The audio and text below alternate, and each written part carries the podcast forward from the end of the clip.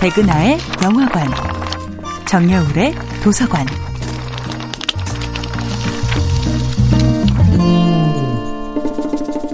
안녕하세요. 여러분과 아름답고 풍요로운 책 이야기를 나누고 있는 작가 정여울입니다.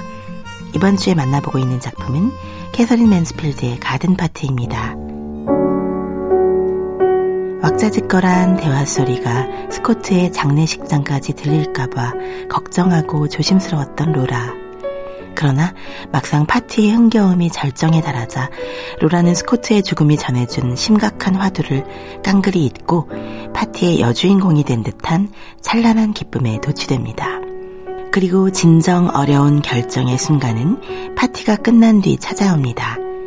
지금까지 스코트네 집안에는 관심도 없던 어머니가 갑자기 로라에게 파티에서 남은 음식을 장례식장에 갖다 주라는 어처구니 없는 명령을 내리죠. 호기심 반 걱정 반으로 스코트의 장례식에 가게 된 로라는 드디어 자신이 그저 막연하게 동경하던 일꾼들의 세계가 얼마나 거칠고 힘든 것이었는지를 깨닫습니다.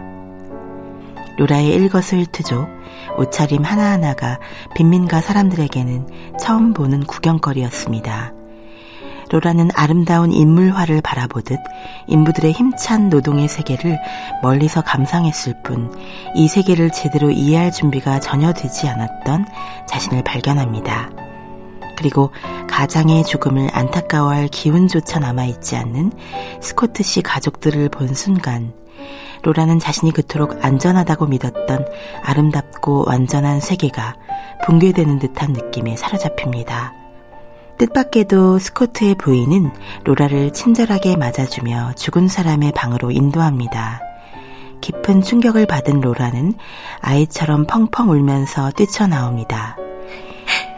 제 모자를 용서해줘요! 사람들은 그녀의 뜬금없는 외침을 이해했을까요?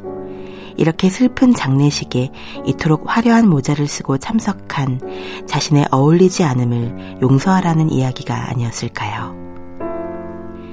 우리가 살아있는 한 내가 잘 되고 싶은 욕망, 내가 돋보이고 싶은 욕망과 타인을 배려하는 마음이 끝없이 충돌합니다. 이제 로라는 수도 없이 이런 일을 겪을 것입니다. 이보다 더 아픈 일도 겪을 것입니다. 하지만 적어도 이런 반성적 자의식을 가지기 시작했다는 것이 성장의 시작이 아닐까요? 정여울의 도서관이었습니다.